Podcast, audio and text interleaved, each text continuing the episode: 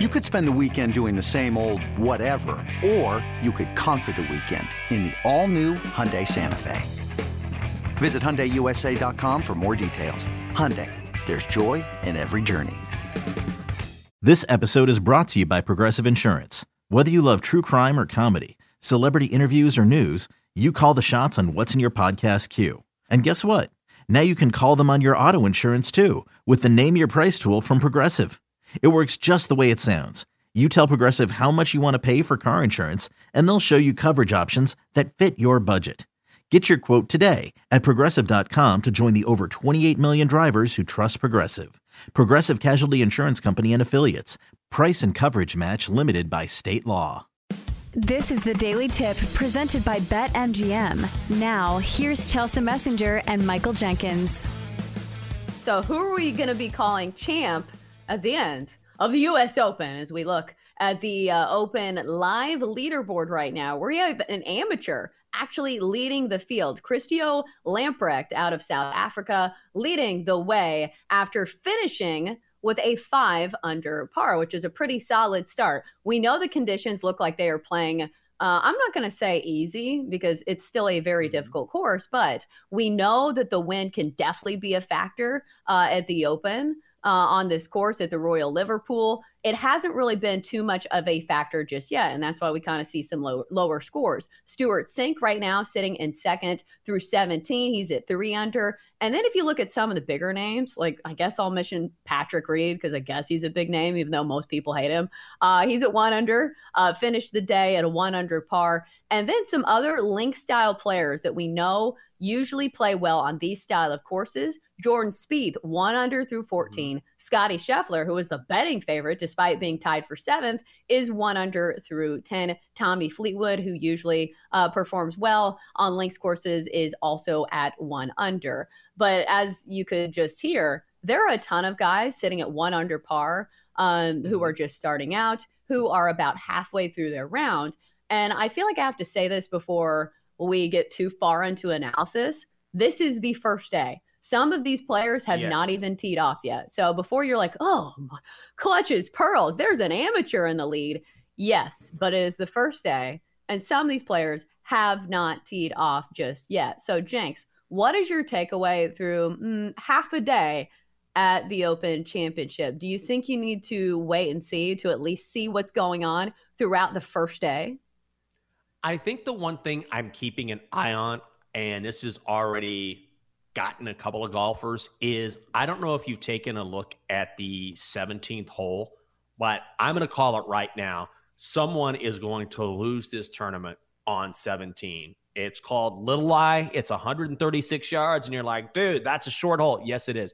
But if you look at the topography here, if you look at this hole, it is nothing but bunkers until you get to the green. So if you miss this green, and this green is has a heavy slope to it, so it's not going to be easy to hit anyway, you can get into a ton of trouble on 17. So we've already seen a couple of golfers who are inching towards the top of the leaderboard. They get to 17 and all of a sudden the bottom falls out. So I think that's something that that's the early thing that I'm keeping an eye on because I was reading about it in prep for this show and prep for this tournament that late in this tournament, third round, fourth round, if it's close late, that hole could be a determining factor. So that's one thing I'm watching early on. Yeah, isn't that the one with the bunker that looks like the pit from the movie 300? It's ridiculous. You know where you like kick somebody into the pit? Isn't it that huge like deep bunker that's like round? Yes, and they're everywhere. Like they are ev- it's nothing but bunkers. I thought, what if I missed the green? If you missed the green, you're going to be in a bunker. They're just I I just stared at this picture and I thought that is absolutely asinine. And then you hit to the green and it's got this heavy slope, so there's a strong chance that if you don't nail the right part of the green, it's going to roll off.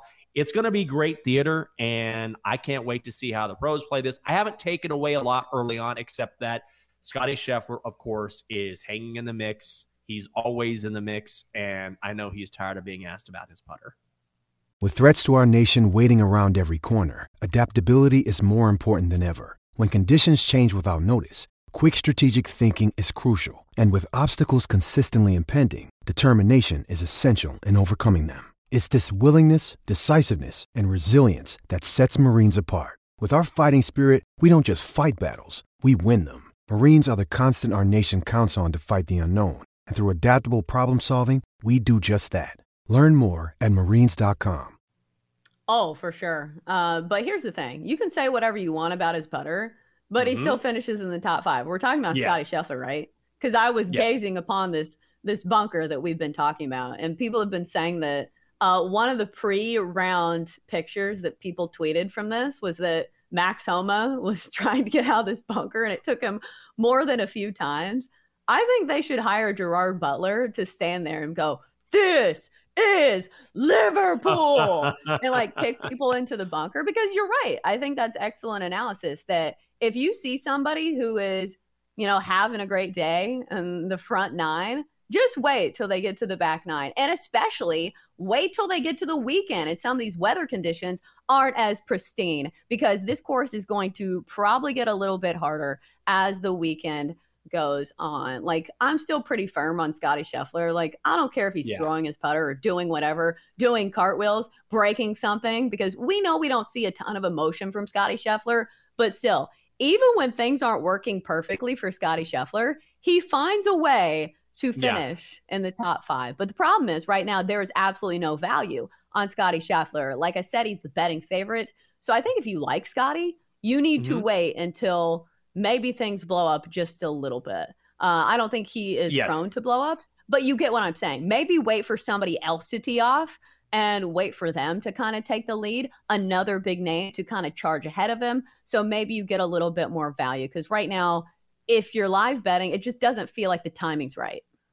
No, it's not. Right now, Scotty is five to one. Roy has dropped back a little bit. He's eight to one. Jon Rahm is twelve to one. Tommy Fleetwood fourteen to one. Jordan Spieth twenty to one. So a lot of people like live betting on the Open Championship and like live betting on golf, and I love that too. But it's way, I think it's way too early to start. If you really want Rory, then maybe you can say, "Ooh, he went from seven to one to eight to one." and, and look, if Roy plays well, and he very well might, he was the favorite going into this tournament, then you're getting a little more value and it's a little chalky, even though it's not minus money, but you know what I'm talking about. So I, I personally think wait just a little bit because so much can change so quickly, particularly in a major tournament, particularly when you're talking about links golf. And I was mentioning that 17th hole. So who knows how who's going to come out of the gate strong, who's going to struggle a little bit, but might be within striking distance.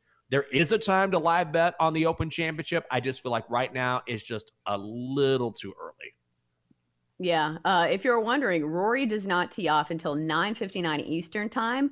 Uh, Jon Rahm also in that group, so keep in mind two of the mm-hmm. big dogs have not even teed off yet. I think there are a lot of guys still in the mix, but maybe let's look at some of the big names uh, that are having a rough start because Bryson DeChambeau right now three over through nine. Ooh. He still has that uh, massive, you know, 300 style bunker coming his way uh, on 17.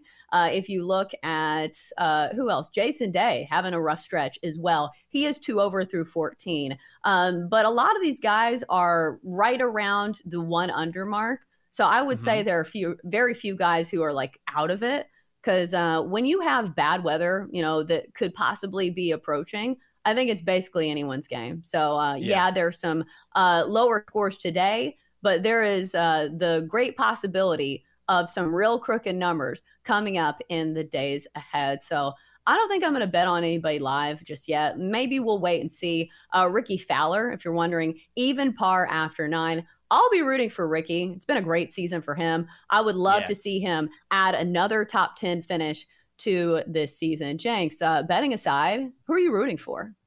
I'm rooting for Rickie. No, I take that back. I'm rooting for, well, I'm rooting for Rickie and Rory. For more, listen to the Daily Tip presented by BetMGM. Weekday mornings from 6 to 9 Eastern on the BetQL network, the Audacy app, or wherever you get your podcasts.